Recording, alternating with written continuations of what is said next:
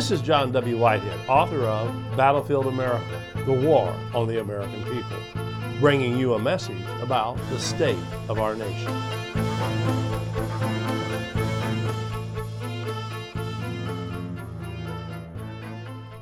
Twenty twenty four is the new nineteen eighty four. Forty years past the time that George Orwell envisioned the stomping boot of Big Brother, the police state is about to pass off the baton to the surveillance state. Fueled by a melding of government and corporate power, the rise of the security industrial complex, this watershed moment sounds a death knell for our privacy rights. An unofficial fourth branch of the government, the surveillance state, came into being without any electoral mandate or constitutional referendum, and yet it possesses superpowers above and beyond those of any other government agency, save the military. It operates beyond the reach of the president, Congress, and the courts, and it marches in lockstep with the corporate elite who really call the shots in Washington, D.C. This is the new face of tyranny in America, all knowing, all seeing, and all powerful.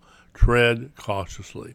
Empowered by advances in surveillance technology and emboldened by rapidly expanding public private partnerships between law enforcement, the intelligence community, the private sector, the surveillance state is making a fictional world of 1984, Orwell's dystopian nightmare, our new looming reality.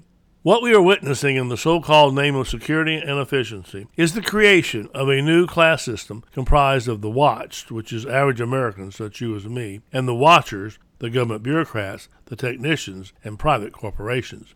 We now find ourselves in the unenviable position of being monitored, managed, and controlled by our technology, which answers not to us, but to our government and corporate rulers. This is the fact is stranger than fiction lesson that has been pounded into us on a daily basis.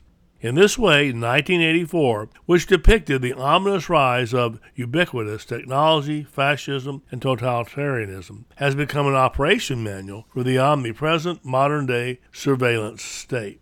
There are roughly 1 billion surveillance cameras worldwide, and that number continues to grow thanks to their wholehearted adoption by governments, especially law enforcement and military agencies, businesses, and individual consumers. Surveillance cameras mounted on utility poles, traffic lights, businesses, and homes. Ring doorbells, GPS devices, dash cameras, drones, store security cameras, geofencing and geotracking, Fitbits, Alexa, internet connected devices.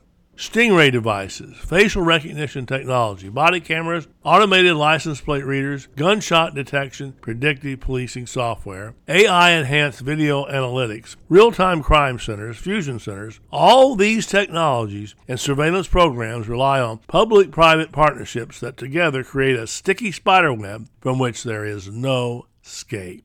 With every new surveillance device we welcome into our lives, the government gains yet another toehold into our private worlds. What this adds up to for government agencies, that is the FBI, the NSA, the DHS agents, etc., etc., as well as local police, is a surveillance map that allows them to track someone's movements over time and space, hopscotching from doorbell camera feeds and business security cameras to public cameras on utility poles, license plate readers, traffic cameras, drones, and so on.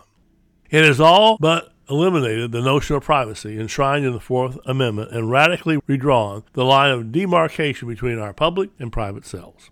The police state has become particularly adept at sidestepping the Fourth Amendment, empowered by advances in surveillance technology and emboldened by rapidly expanding public private partnerships between law enforcement, the intelligence community, and the private sector.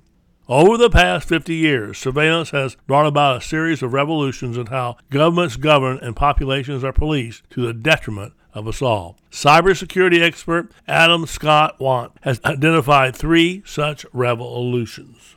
The first surveillance revolution came about as a result of government video cameras being installed in public areas. It's estimated that Americans are caught on camera an average of 238 times per week, 160 times per week while driving, 40 times per week at work, 24 times per week while out running errands and shopping, and 14 times per week through various other channels and activities.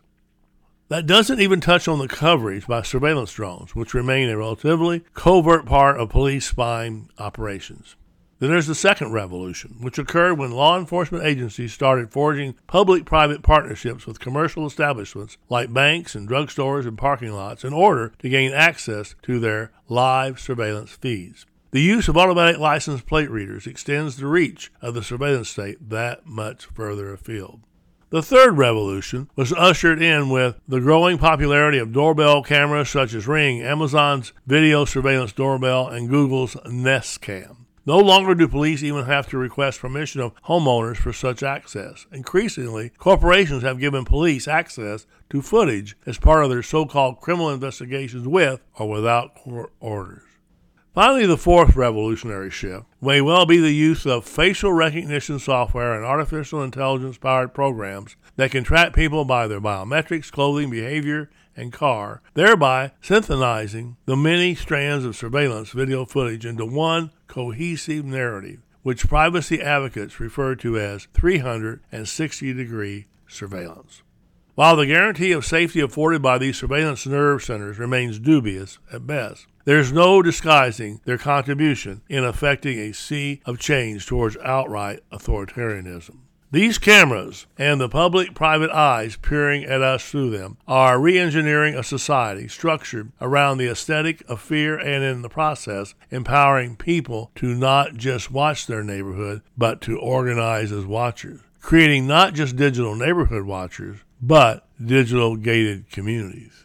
Finally, there is a repressive, suppressive effort to surveillance that not only acts as a potentially small deterrent on crimes, but serves to monitor and shield lawful First Amendment activity. As Matthew Feeney warns in the New York Times, and I'm quoting here, in the past, communists, civil rights leaders, feminists, Quakers, folk singers, war protesters, and others have been on the receiving end of law enforcement surveillance. No one knows who the next target will be. No one knows, but it's pretty good bet that the surveillance state will be keeping a close watch on anyone seen as a threat to the government's chokehold on power. After all, as I make clear in my book Battlefield America, The War on the American People, and in its fictional counterpart, The Eric Blair Diaries, the surveillance state never, ever sleeps. The Rutherford Institute is doing its part to push back against the police state and make the government play by the rules of the Constitution. But we can't fight these battles alone. To join the resistance, visit our website at www.rutherford.org and check out our library of thought provoking commentaries, legal resources, and so much more. Subscribe to our email alerts, and I will send you my weekly commentary, Rutherford press alerts, and a weekly rundown of pertinent headlines and news articles to keep you apprised of the growing threats to our freedoms. And finally, if you are able, please consider making a tax deductible donation to the Rutherford Institute by again visiting us online at www.rutherford.org or donate using PayPal. Your donation allows the Rutherford Institute to push back against the government's power grabs, corruption, and ongoing assaults on the Constitution. Together, we can make America free again.